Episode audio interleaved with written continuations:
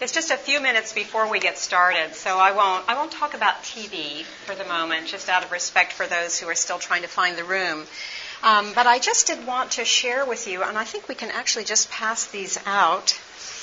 Um, yeah. There is, I'm, I'm putting in a, a plug, so to speak, for a book that I think some of you may enjoy. It's called Miracles and Moments of Grace, Inspiring Stories from Doctors. There are actually a number of people here at the conference who have contributed stories to this. And when I read through them, I found some of them quite moving and inspiring. I know it's on sale. I don't know exactly where. I'm going to save this for the other. other yeah, okay, we're going to send it to you out because I have another it's somewhere on sale, I suspect, in the exhibition hall. I'd encourage you to go and just take a look at it. Miracles and Moments of Grace. Stories about real people in real field settings and what God, in His mercy and grace, did with them and for them and the people that we, they were working with.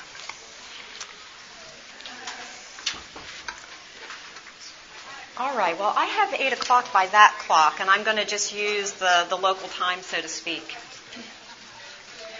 Thank you very much for coming. This is a talk on the management of TB, medical and public health considerations. My name is Clydette Powell. I serve as a medical officer for the U.S. Agency for International Development. I'm based out of Washington, D.C. I work in the Bureau for Global Health, so I support tuberculosis programs all over the world. In fact, I flew 15 hours to get here, overnight, international flight, et cetera, to be a part of this program, of which it's really an honor to be, um, again, a speaker this year. My work for USAID supports programming in countries, what I say A to Z, Afghanistan to Zimbabwe. So I work in Asia, Africa, Latin America, Caribbean.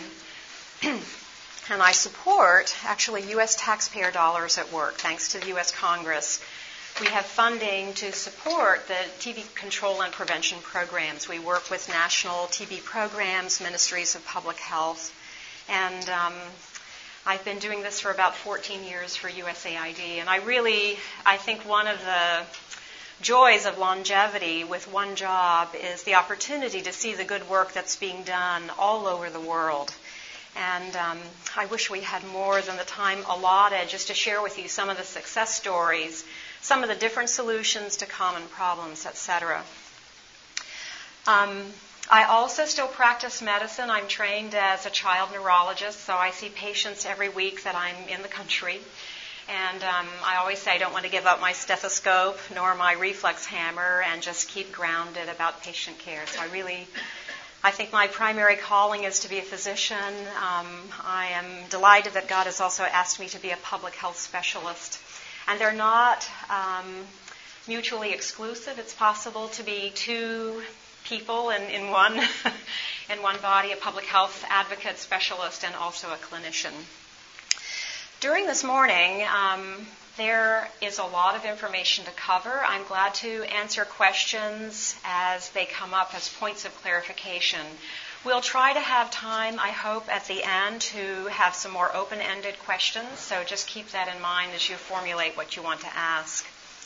I also recognize that people come to these sessions. Well, I feel like one of those airline companies that says, thanks for flying with us. but I do thank you for coming this morning because I know there are some excellent choices, things that I would love to hear this morning uh, within the session. So I appreciate your willingness to start your, your Friday morning with a, a talk about TB.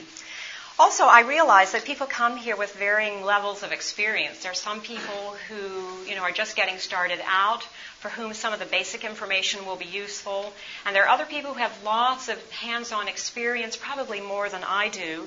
And if there are things that I don't know, please speak up and clarify, correct me, etc. I think the idea is for all of us to learn.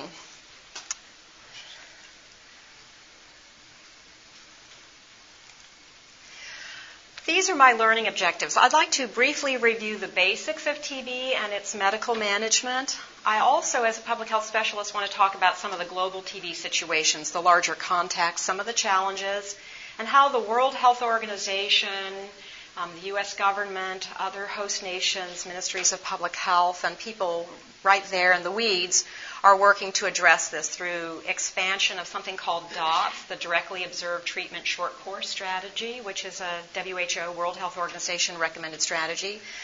We'll touch a little bit on co-infection between HIV and TB, a little bit about um, multi-drug resistant TB, MDR-TB, and engaging all providers. Also, because I like to keep this cutting edge to some extent, I will spend the last maybe third of the time here talking about new drugs and diagnostics, especially focusing some on something called GeneXpert, which is a rapid diagnostic test that has been just um, expanding throughout many countries, and then talk about, you know, what are the priority settings for using GeneXpert and its implications for us as healthcare professionals, but also for patients and public health authorities. So hopefully we can cover all that in the time. I think it's always helpful to start off with a little bit of a case. This is a patient that I met in Bangladesh, and um, he was a migrant worker, and he had been battling TB for eight years. He was diagnosed at the age of 20, and he was treated for six months and considered cured. But three years later, he started to have the symptoms he had at the onset. He was having cough and weight loss. And it took, um, so what they did is they put him on higher doses of the same medications for eight months. Um, however, two years later, um, he had symptoms again. So he's had multiple courses of this and treated for four months when someone finally recognized that he had multi drug resistant TB. And so he's in a hospital in uh, Bangladesh. He's had a lot of problems with the second line drugs that are used, first line drugs for drug sensitive TB, and second line drugs for drug resistant TB. So he's had a lot of problems with the side effects. He's been unable to work, and this is how he makes his living. As a migrant worker, he's likely sending remittances home um, to his family. So just to put in context what we're, we're um, focusing on. When I was doing some work in Liberia about a year and a half ago, I was, again, because I'm a pediatrician and very interested in the issues of child TB, I ran across this child in, on one of the wards. And you may be able to see that he's fairly thin. He's obviously bedridden. This is a child who had spinal TB, had TB meningitis. And this is one of the complications that we do see. Technically, it should be prevented by the vaccine BCG, um, but in this case, it didn't, and not everybody gets that um, old TB vaccine. I also just want to remind you that women bear a high burden of tuberculosis. In fact, in Afghanistan, where I was just very recently, this is a country where upwards of 70% of all the TB cases are in women. This is unusual. Um, there are some neighboring districts in Pakistan where this gender imbalance, so to speak, with TB also happens. The World Health Organization is studying this with funds thanks to the Canadian government. And we're hoping that we can figure out what it is it, what is it? Is there something within the environment, something behavioral, something genetic? But this is a good thing to, to keep in mind that sometimes in some countries you may see a gender difference. It's also interesting that there have been uh, groups of OBGYNs in Kabul who say that TB seems to be the leading cause of infertility among these among Afghan women. So for those of you who are interested in the reproductive health aspects, this is something to keep in mind. TB can, of course, affect any organ of the body. Let's just talk a little bit. Yes, ma'am. so long, women couldn't get health care there because women couldn't get education. But they also couldn't get there are many reasons. I think those are good, good reasons, and those are the ones that are being looked at. Is there some differential in access to care? But we might see that in other sort of cloistered populations. Why does it seem to be so specific in this nation and bordering districts in Pakistan? But those are very good. Those are very good possibilities, and I think they'll look at that as one of the risk factors. Anyway, let's look at the global burden of TB. These numbers are just out from the World Health Organization, which launched the official report in mid October of this year. It's estimated there are upward of 9 million cases of TB in the world, of which a little more than 1 million um, have HIV. It's also thought that there are about 650,000 uh, cases that are multi drug resistant. But what's really happening? What are the numbers of cases actually diagnosed? Well, they're a little less than 6 million. So we have a gap of about 3 million cases around the world that are not being detected based on public health epidemiologic um, estimates. So about, there's about a third of the cases that are still out there without having been diagnosed and gotten on treatment. And the thing about TB is that we know TB is curable if it's drug sensitive TB. So that would be good news for those people. Also, um, the number of cases diagnosed for HIV associated TB are about half. So there's a lot of work to do in terms of counseling and testing, of um, TB patients and screening of TB in HIV patients. And then in terms of drug resistance, oh, we have such a long way to go. We've diagnosed only about 9% of all the cases out there. And as some of you may know, drug resistant TB is a different ball game in terms of the kinds of drugs, the duration of treatment, side effects, and, and other issues. And that's why I want to talk about GeneXpert towards the end. Anyway, if you're just sort of looking at the bigger picture, if you, if you can see on this map that a lot of the cases of TB really are in sub Saharan Africa, some pockets within Latin, South America, um, but a large number of them are in India, China, the um, Russian Federation, etc. And so this color coded chart gives you a sense of the um, estimated cases per 100,000 population. So for those of you who are working in these countries, you can see that here's something else you can include in your scope of work. The World Health Organization organizes the world um, in terms of geographic reasons, regions, and in their way of organizing this, about two thirds of all the cases are in Asia, Asia, Middle East, and about a quarter of them are in Africa, with smaller numbers in Europe and, uh, and the Americas. So, why is TB still a problem? I'd like this to be a little interactive. We've gotten perhaps some suggestions, but let me hear from you. Why is, let me tell you, TB was described in the book of Deuteronomy. Uh, the Israelites had tuberculosis. It's described as the fiery consumption. That's, of course, it's not called TB in Deuteronomy, but it's a problem that's been around for thousands of years. And the fact that we can diagnose and treat it, that it has a cure, why are we still struggling with this disease of thousands of years of old? Why, why do you think, in your experience? Several reasons. Why don't you give us one? Poverty, chronic malnutrition, chronic malnutrition, no, uh, damp, cold conditions without heat, without proper protection in winter months. Exactly, the stresses crowded, of life. Right. Population density, crowding within homes. you know. So lots of environmental conditions. One thing I've heard in the United States is that immigrants will come in and treat them, you know, treat them for six months. They're better. They think they're better, and then they stop meds. Right. I'm just repeating your comment so this can be projected to others and recorded. Um, immigrants to the United States, having TB, maybe getting treated, maybe the treatment isn't complete, or you know they feel better, which is common. That people can feel better after a few weeks of treatment, and perhaps because of patient education, haven't been told they need to continue on their regimen for at least six months. So people stopping their treatment before they're fully uh, treated and cured. Other reasons. Why am I in public health? yes. Um, small droplet, the aerolization of it, it spreads so easily. Exactly. Anybody can get TB. In fact, of the some 6 billion people around the world, they say that one third of the population, the global population, is infected with TB. So that's 2 billion people around the world who are infected. And I'll talk a moment about the difference between infection and disease.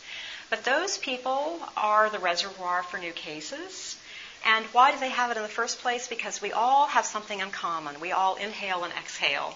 And so we are all at risk for tuberculosis. Probably within this group, there are a number of people who have positive skin tests, who have been exposed, infected, but don't have active cases. Other reasons why TB is still a problem Drug resistance. drug resistance,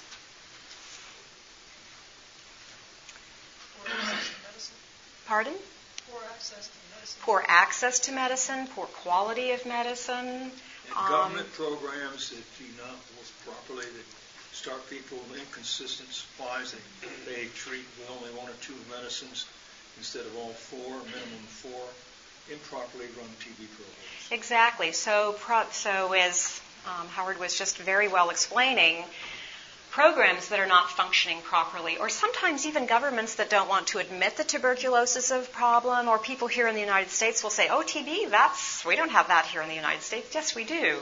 Um, so maybe lack of public awareness, public health programs that are not supporting TB as a priority problem, who don't give enough money, or people whose salaries are not paid. I, my recent trip in Afghanistan talking with uh, TB staff, some people have not been paid for months, if not a year, for a variety of other reasons within ministries of finance and ministries of public health. Very dedicated people, I want to say, people who are willing to work um, to control TB in, um, within their country, even though they aren't um, currently getting a salary. So there are really um, many reasons. Also, one of the things is just the HIV epidemic. So people who are immunocompromised in some way are more likely to get tuberculosis. And of course, TB, people who are also immunocompromised may become co-infected with TB. So there are so many factors. Um, we could spend a whole morning just talking about that. So, what needs to be done to control TB? And just for the sake of giving you the World Health Organization perspective, which is a very sound public health foundation, the idea is getting these cases identified early. So, as long as they're not identified and they're coughing, they're creating more cases and more work for us. So, getting communities educated, doing contact tracing if there's somebody in the household who's been newly diagnosed um, getting that whole family to, to come in and talk with them about that. Minimizing factors associated with the delay in seeking medical care and getting everybody involved. It's not just about doctors.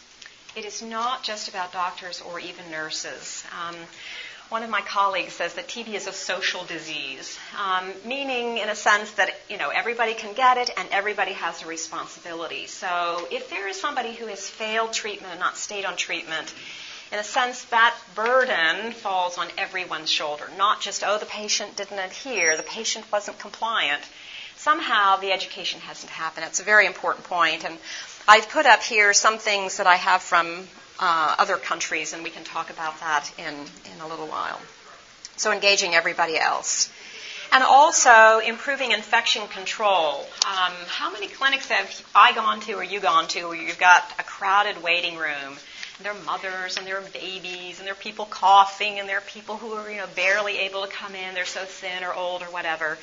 So infection control um, is an important part of that. And then also what we need are new tools for TB diagnostics. And I'll show you a timeline that gives you a sense of the history of that. So TB diagnosis, treatment, and prevention, we certainly need tools for that. If you're interested in the World Health Organization's global plan, it's available on the WHO website and Stop TB website. This is just what it looks like.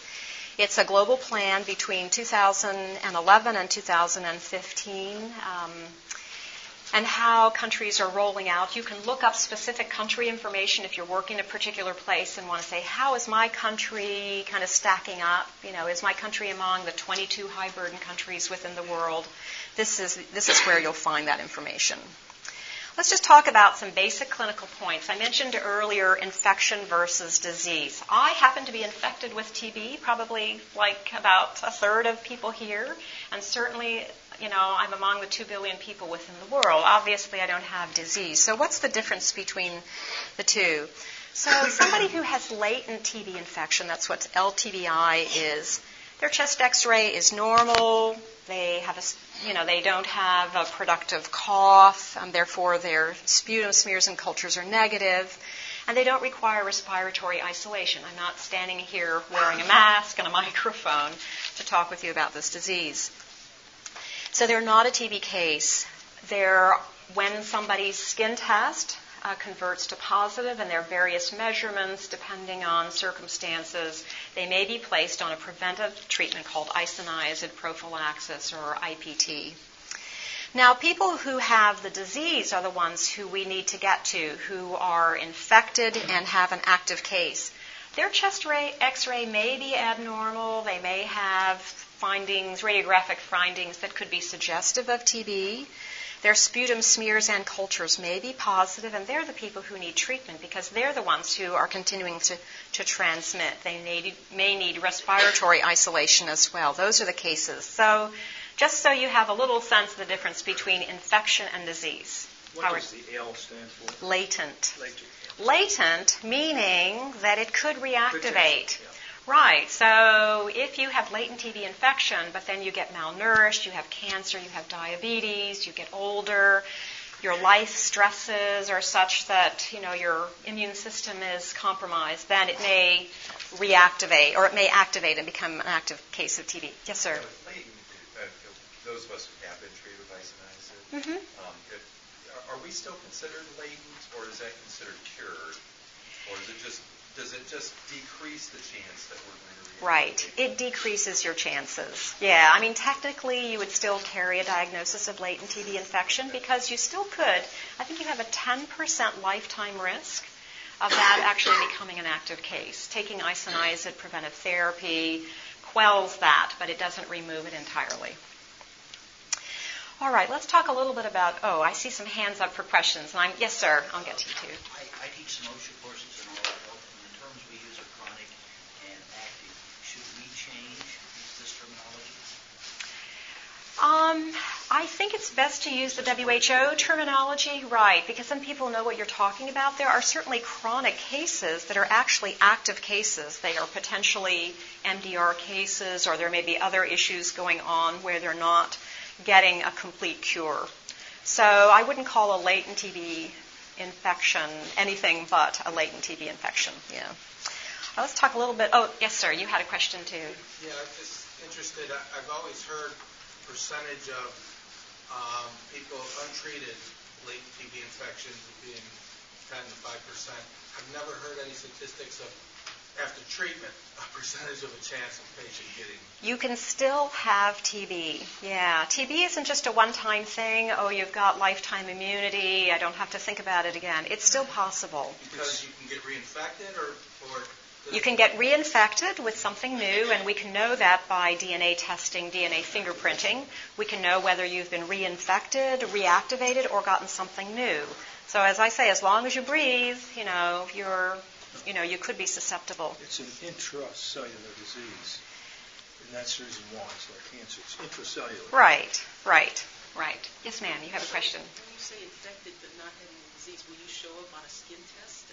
Yes, infected will have a positive skin test. Yeah, unless you are immunocompromised, in which case you may have allergy, and then you won't have a positive skin test, but you've in fact you've been infected. And there are other protocols to deal with that kind of thing. And that's why it depends on whether you're from a high burden country or a healthcare worker, et cetera, what they're considering a positive skin test 5, 10, 15 millimeters. Yes, ma'am. Can you comment on how, uh, how useful the HC, the BCG vaccine is, and also how many the BCG vaccines have positive skin tests? Yes, that's a good question about BCG. First of all, BCG is a very old vaccine. There are many different strains around the country, around the world.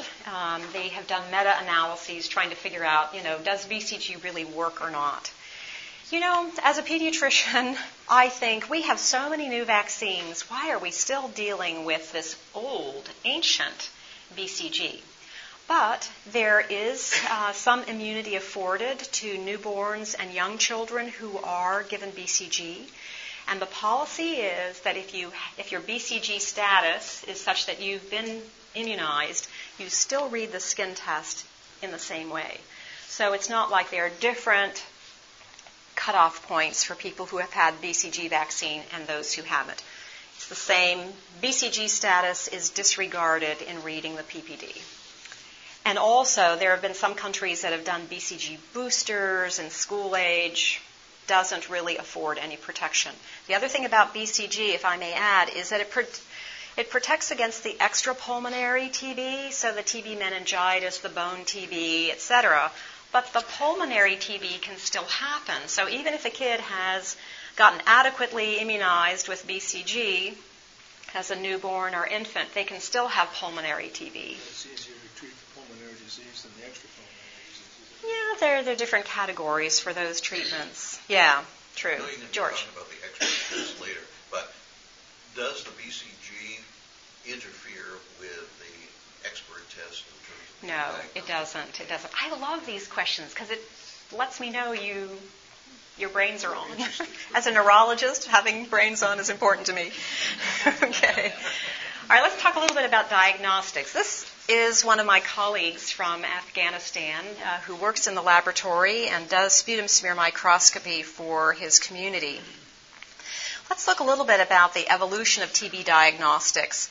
Well, back in 1882, Robert Koch identified the cause of TB. And this was also kind of, this led up to the development of the BCG vaccine, of which we've just spoken. Um, after, around that time, there was also development of microscopy, the microscope that you see here on this timeline.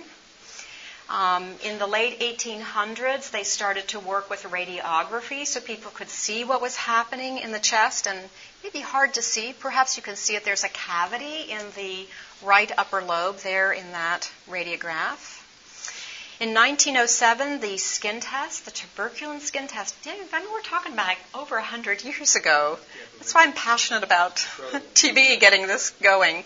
And in the 1930s, solid culture was used to identify TB. These are two tubes with the um, Lowenstein-Jensen solid culture media. So if you ever visit a TB lab and you see these kind of green tubes, that's TB culture medium media, and there are TB colonies that are actually growing on that. May be difficult to see there. In 1950, the first anti-TB drugs were discovered. 1950. So think about all the people who lived and died before that era who had no access to TB drugs, including my own grandfather who died in the 1930s of TB, and his treatment was sanatorium, sunshine. He was Brazilian, so he got a lot of sunshine, and nutrition and rest, etc. And then in the 1980s, short course chemotherapy and liquid culture were developed. And then um, in the late 1990s, uh, the discovery of HIV as another factor complicating TB, multi drug resistant TB was known then. And then in the last few years, there have been different microscopy techniques light emitting diode and fluorescent microscopy, as well as line probe assay, which is DNA testing. And we've gotten better microscopes, etc. So I don't want to spend a lot of time on TB diagnosis, but I just want to mention that the first thing is just identifying people who have symptoms. Cough more than three weeks, fever, weight loss, night sweats, etc. may be a clue to that. Obviously, a specimen has to be collected. A sputum specimen, if we're talking pulmonary TB, needs to be looked at under a microscope, possibly cultured in a laboratory if the, the culture ha- if the country has that capacity in some instances, chest x ray, um, but we're now moving to molecular techniques, of which we'll talk about uh, GeneXpert as we go on. But there are lots of limitations. I think the reality is that most countries are still doing light microscopy, sputum smear microscopy. But sensitivities are, are not great. You can miss cases. Um, it's terrible to have a false negative, someone who should have been diagnosed who wasn't. They may not have very many bacilli if they're HIV positive, or maybe they, they haven't developed cavitary disease. Um, and culture can also be done, but it takes sometimes two or three months for solid culture results. So, in all that time, you're waiting for a diagnosis. And if there were diagnostic delays, if somebody lived out in a remote area, or a healthcare worker wasn't very attuned, or a community didn't, hadn't been educated, be add on to the delays. So the fluorescent microscopy FM will allow processing of a lot more slides. It's kind of a volume um, approach. And light emitting diodes are also um, more helpful, but they're more expensive. Line probe assay, DNA, all the kind of DNA PCR techniques require biosafety labs, and most countries outside of the capital city will not have that. And then chest x-ray, I mean, you look at a chest x-ray, it's a point in time. Is that old TB? Is that new TB? Is there something else going on? You know, it's not as sensitive or specific. And of course, the TB skin test can't distinguish between infection and active disease. Yes? Yes, we tried to introduce the fluorescent microscopy. We found it's impossible in isolated areas that lack refrigeration. The chemicals are very sensitive. It will not work in a developing country unless you have something where you have dependable electrical source. And right. It's high tech.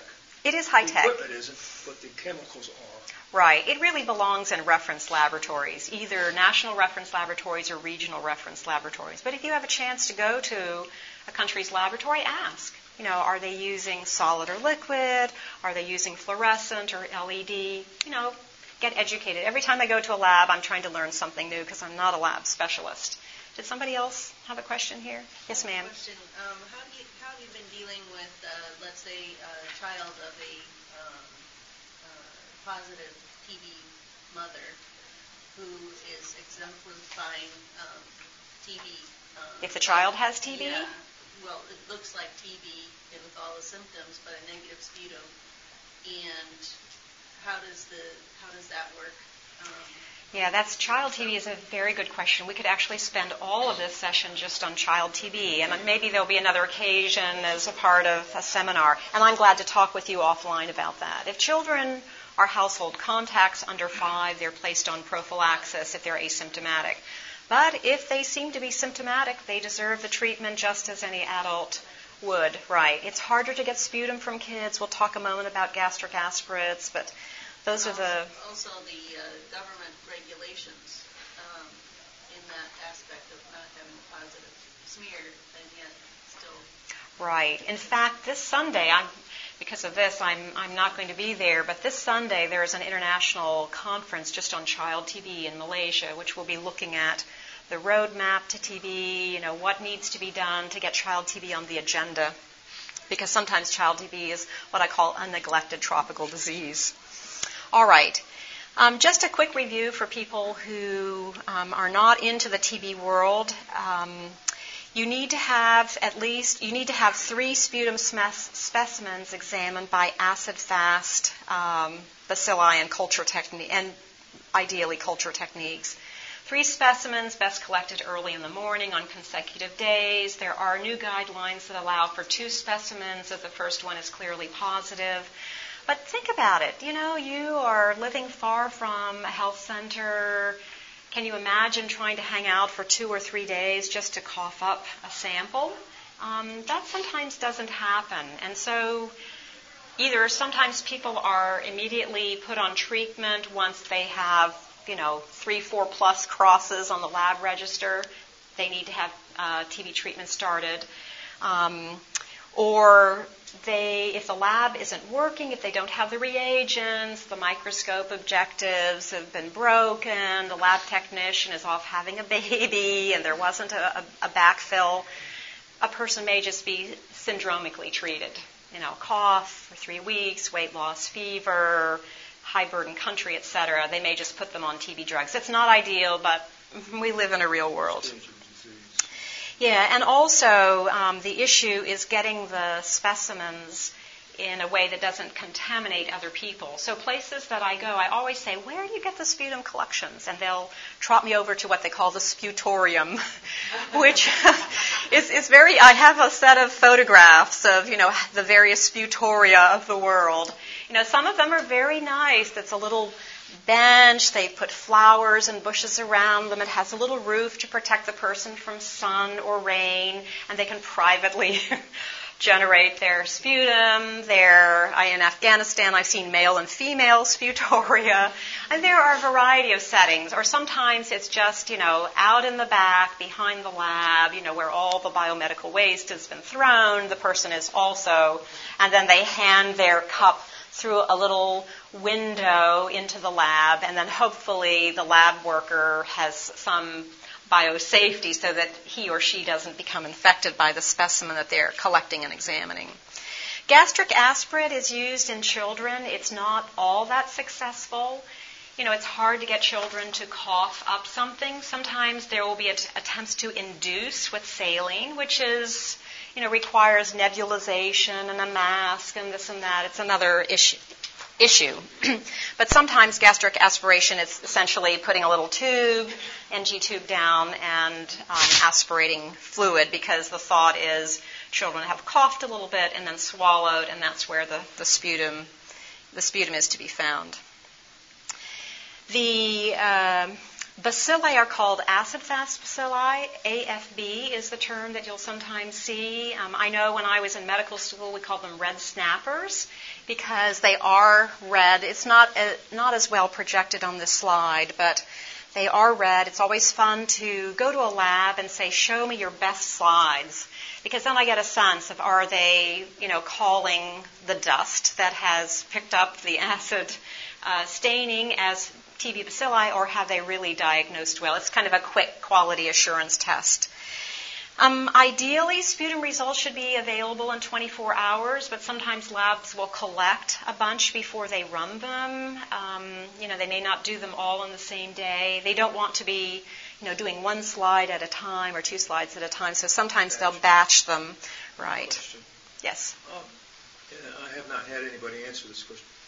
How long is the sample taken? Uh, what's the maximum time that this should be allowed before it is is, is no longer a viable sample? Right. That's a great, very practical question. How long is this specimen good for? You know, do, do the bacilli just kind of conk out and the lab wouldn't detect them? I've heard that up to a week. And it's important to know that. I think you have to see, there are many factors, but you know, sometimes you'll have a sputum collection center in the periphery and microscopy centers closer to the, uh, the town, which is good, so that people can provide their sputa at one place. Someone is trained to collect them and then get them by motorbike or bicycle, whatever, to a microscopy center. Ideally, you want that within 24 hours or so, but I've heard that up to a week it may be possible. And again, that's the reality. If it's rainy season, the motorcyclist uh, is using his bike for something else, or there isn't petrol to, you know, get the thing going.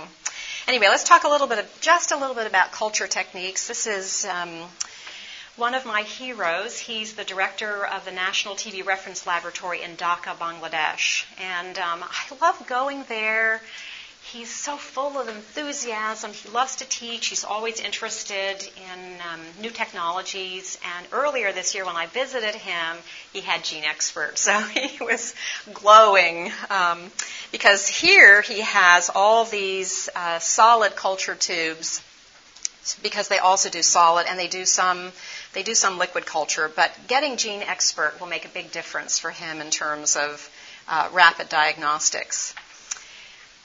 I'm just going to skip this slide here because we've talked about this, and we'll we'll also. I just want to say, for the sake of time, just move on to talk about the molecular diagnosis. Something called GeneXpert.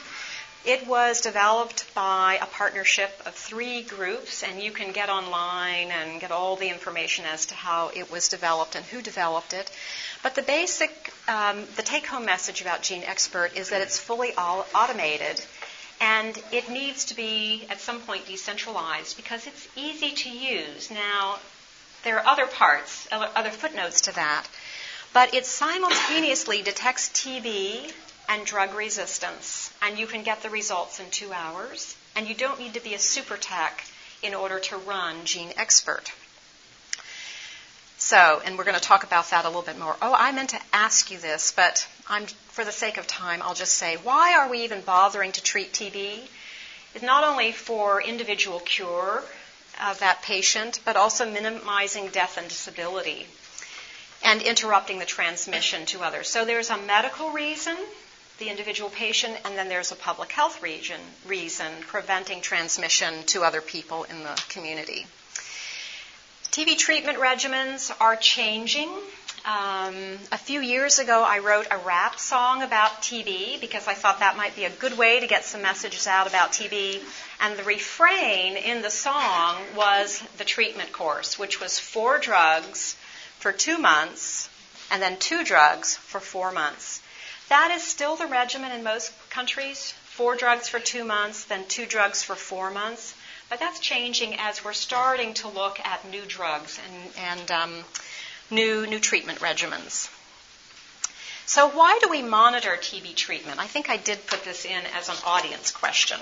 So, why are we monitoring TB? What's the, what's the, the reason for tracking that? Pardon? Non-adherence. People were taking the medicine. Yeah, exactly. Yeah, I mean, who hasn't been on an antibiotic? The doctor said take this three times a day for 10 days.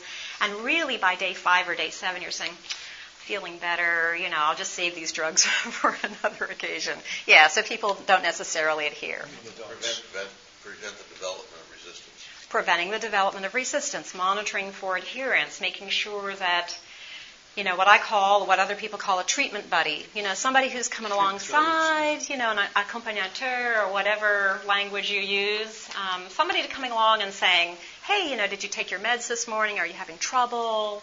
Um, are you having side effects from it? You know, just kind of because life gets busy. You know, you're a mother, you've got lots of kids running around, you have to till the fields um, get the water, prepare the meals, get kids sent off to school, it's possible to forget. So having somebody come along and be the, the reminder or encourager, etc. I think somebody else had their hand up, or maybe we've spoken to those issues.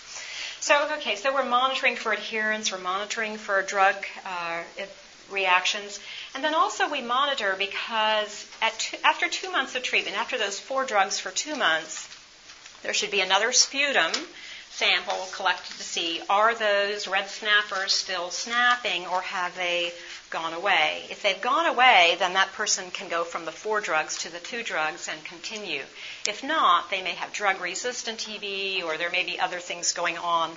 There are protocols about that of which we will not speak. All right, so here we go. All right, TB drug discovery. I just want to give you a little timeline. Yes, sir. How long till symptoms go away? Actually, symptoms go away within about three, two or three weeks. People start feeling better, and that's when people tend to drop off the treatment. So that, you know, DOT, daily observed treatment, is really critical. And that's why this is not a disease that you just say, here's a month of your medication, I'll see you, you know, next month. You really need somebody to um, encourage them to stay on treatment. Yes, sir. What do you do with uh, monitor, uh, LFTs in Yeah. developed countries? I, I just recently seen a case of INH toxicity Mhm. that almost killed lady. Yeah, I mean, people can get hepatotoxicity, hepatitis, chemical hepatitis from some of the drugs. Um, it's an individual sort of thing. I'll tell you that I generally don't see LFTs being checked in most patients. If they're on second line drugs for multi drug resistant TB, people are more careful about following that.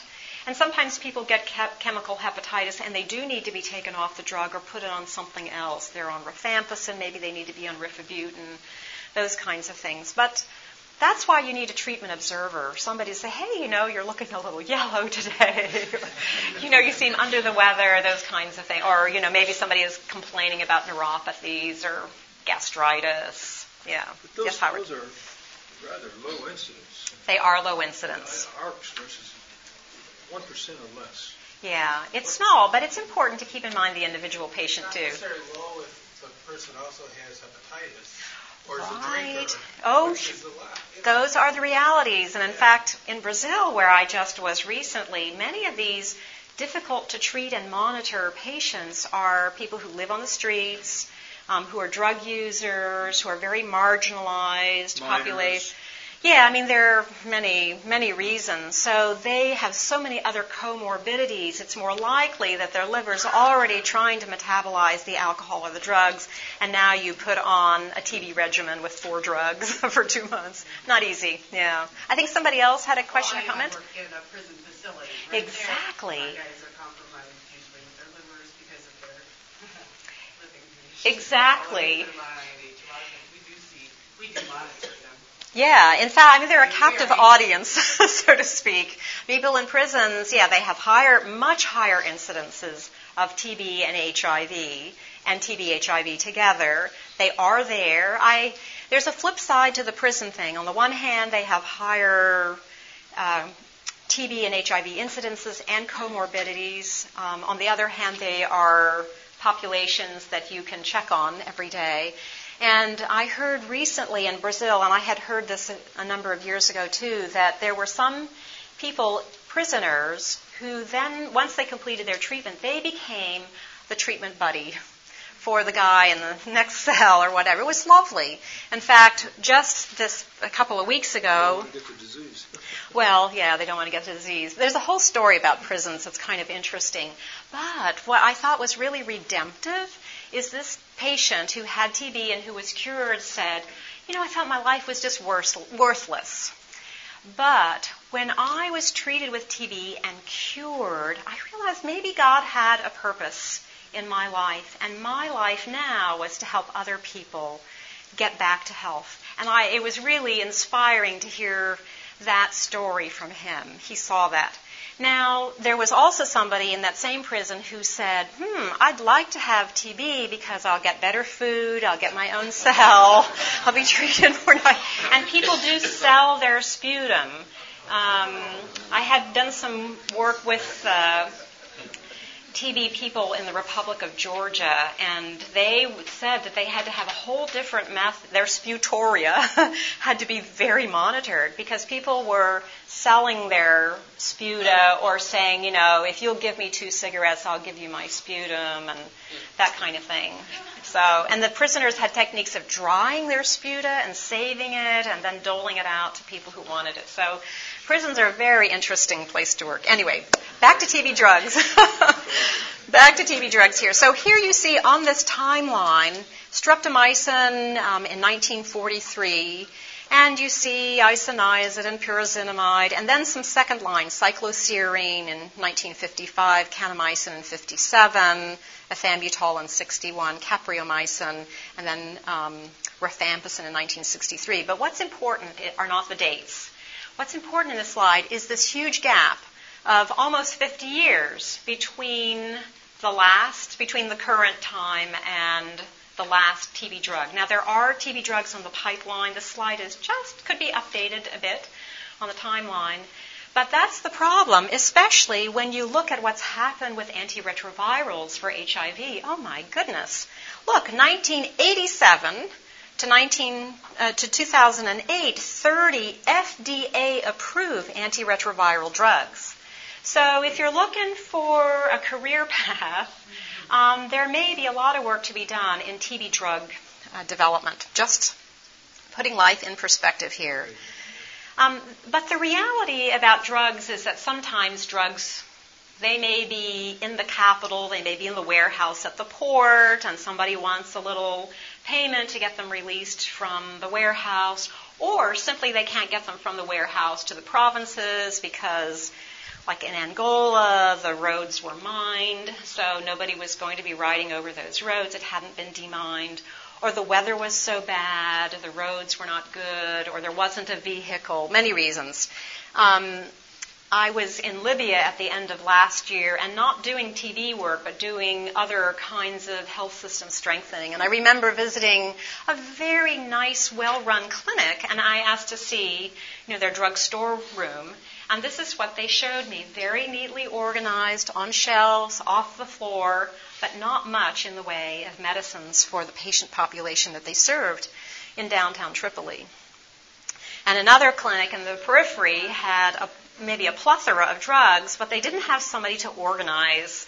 And sometimes that's what's needed is not not a pharmacist as much. Well, they need pharmacists, of course, but maybe somebody who has a sense of organization, who know who is able to look at da- uh, expiry dates, making sure that they're not giving drugs that have um, deteriorated in some way, et cetera, and just to be organized. You can imagine that there may be something on these shelves that somebody needs, but they can't find it.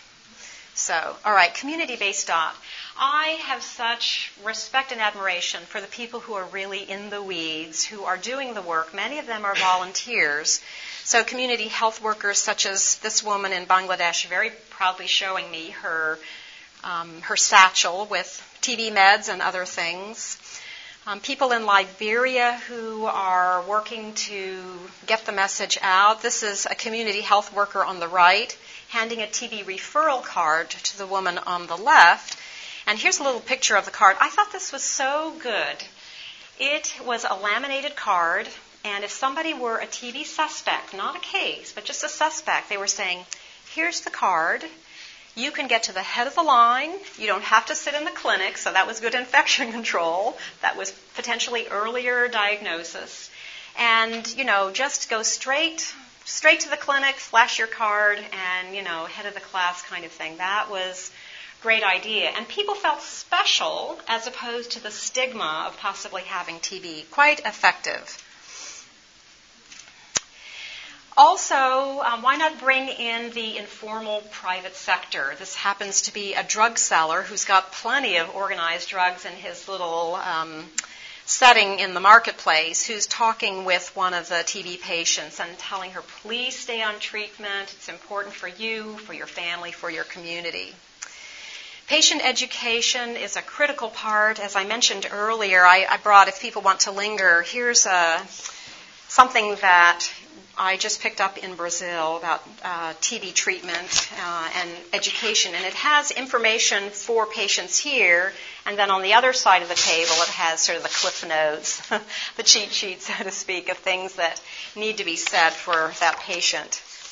And um, I mean, these are sort of luxuries. This happens to be a little book, again, written in Portuguese. It's the story of Samson.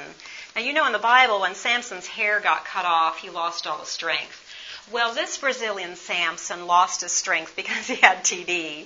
And so it's a very engaging story with somewhat of a, a biblical parallel in that sense about this uh, man who had TB and how his family were concerned, and his, even his dog was afraid of him. And in the end of the story, the dog comes back to play. So these are just also way. It's it's fun to have uh, creative ways of getting messages out.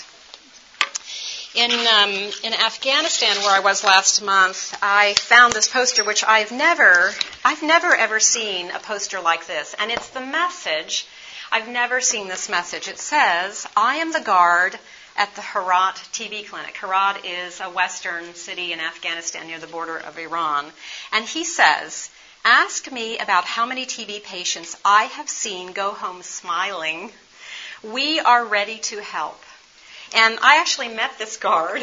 We were circulating around the clinic, and I said, oh, that looks like the man on the poster. And sure enough, it was. And I thought this was such a good idea because this guy isn't a doctor, a nurse, a pharmacist, etc. He's just the guard at the clinic. But it's a very positive message about TB. And then I have, um, for anybody who reads, I guess, Dari and Pushtu, I have, this is from, officially from the Ministry of Health in Afghanistan, which um, points out actually the gender issue in, of TB in women in that country and explains the various things that need to be done. It's largely meant for healthcare workers. I, I think they could use it as a, a health education tool, but it's mainly for them to keep in mind what they need to do. Just want to watch our time because I think we are really coming. We've had so many good questions. Afghan treatment supporter, supervision of, supervision of DOT. I'm actually going to skip the TB HIV or just run through it quickly to respect the time. You can see that there are a number of places, particularly in sub Saharan Africa, that have high burdens of co infection. There are uh, countries that are increasing in their HIV testing for TB patients. Very important to test, actually 100%, that's a goal, of TB patients for HIV and also to see that they're put on cotrimoxazole preventive therapy as well as their antiretroviral treatment. And again, data, this will all be posted um, for you afterwards. Let's just look a little bit at MDR TB. It's around the world. Uh, the high burden countries, um, many of them do not have sufficient capacity to diagnose TB, and so that's why GeneXpert, one of the many reasons why GeneXpert has come around. And as I mentioned, um, I'm going to skip this here. It's a very simple test. It has a little sample. You have a sample reagent that you have to um, incubate for 15 minutes at room temperature, pipette the diluted sample into the cartridge, which is the middle one, and slip the cartridge in. So it's really very physically easy to do. We're coming, we're coming to that. And you can see that it has much better sensitivity and specificity than other tests and has really quite a high sensitivity and specificity for rifampicin resistance. There's a lot of literature on this. The median time to detection is cut down tremendously. Solid culture may take a month, liquid culture two weeks, smear microscopy a day, but GeneXpert, really within 90 minutes, you can have the result. Is there or is there not TB, and is there rifampicin resistance? So, and you can see that um, it's just a tremendous test to use. The data show that about it takes about two months for people who are smear negative, culture positive, to be known that they are in fact uh, TB patients, TB uh, uh, infected with TB. And um, the median time to treatment was reduced to five days.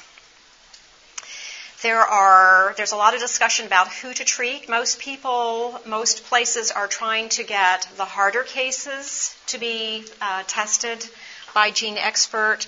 So people who are living with HIV, who um, may have maybe at high risk for MDR TB, uh, sputum smear negatives who are symptomatic, are other individuals to consider testing, and so on. The budget, because somebody asked and because my time is coming to a close, it's now down to about $60,000, which seems like a lot of money, and it is, although the cost of the cartridges are coming down, but they're single use cartridges, and there's also the issue of biomedical waste, what do you do with all these things and the pipettes and so on. Um, the place to look for experience about GeneXpert is in South Africa and they are diagnosing 30% more patients uh, with drug sensitive, 76 more patients with uh, drug resistant TB, 40% more are initiated on treatment. They're also doing fewer cultures because it's, you know, you've got the results there in about two hours, and that means less burden on the laboratory. I want to respect the time. Um, I'm glad to talk with people a little bit, but I have another talk to give right after this. These are key documents and websites I would encourage you to see and would like to thank you so much for coming. I hope you've learned something about TB. I'm here. I'm glad to talk with you individually. I'd love to learn from you too. So thank you very much. Can you put back the website? Yeah, the organizers of this said that they were going to have people post their presentations. Right, because I realize handouts are not an issue. I mean, are not something that have been provided. I can put that up there quickly. Well, that's okay. They're going to be posted on the website. That's what they. That's what they promised. Um, I'll ju- let me just point you quickly to those. Let's see if I can get down there. there you go.